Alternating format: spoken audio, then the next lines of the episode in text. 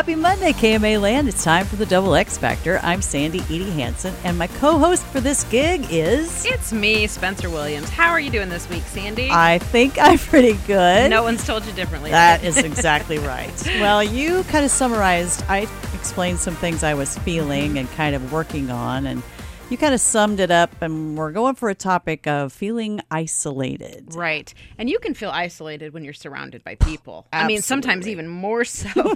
but it's so interesting how the last, I would say, four weeks of topics have kind of been.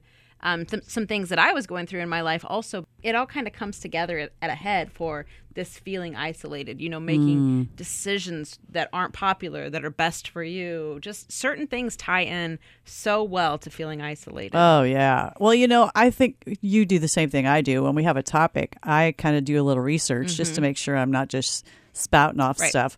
And when you minute you research anything about feeling isolated, all these helplines come up, you know, suicide hotline. Right. Because it is a very, a very, very scary mental health piece. Right. And Yes, isolation. I would say most people that do commit suicide, that's one of their final Right. feelings is that no one is here to help me. Right, right. And I think that we we lose that sense of common humanity like we're going through something hard and we're the only one going through Mm-hmm. something hard and nobody understands what we're going through.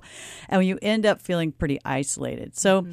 in preparation for what I want to talk about this week, I've kind of tried to dig into my own feelings of what is going on when I feel that way Mm-hmm. and what's going on when I don't feel that way. Mm-hmm. So, And I think we'll probably both get into a little bit about on being on the other end of that. Mm-hmm. If you're if there's someone you care about that you can tell is starting to put your, themselves because I can speak from my own experience. Sometimes I isolate myself Oh, yeah. Mm. when I'm going through something. It's kind of that it's it's a protection mode. I'm just going to hide out and be isolated. Mm-hmm. yeah, it's such a it's so paradoxical Mm-hmm. because we feel isolated, and then because you feel like you're the Lone Ranger, you hide out more and Mm-hmm. you isolate yourself more. So it's kind of a self fulfilling prophecy. Right. And a cycle that we're going to try to get to the bottom of here. Yes. All right. Well, Sandy, it's going to be a great week. Um, hopefully, the internet is working this week, or the Facebook and Instagram starts working this week a little better. So we'll, uh, we're always updating that. You do a great job of that. So you can find it at KMAXX Factor and, of course, at KMAland.com.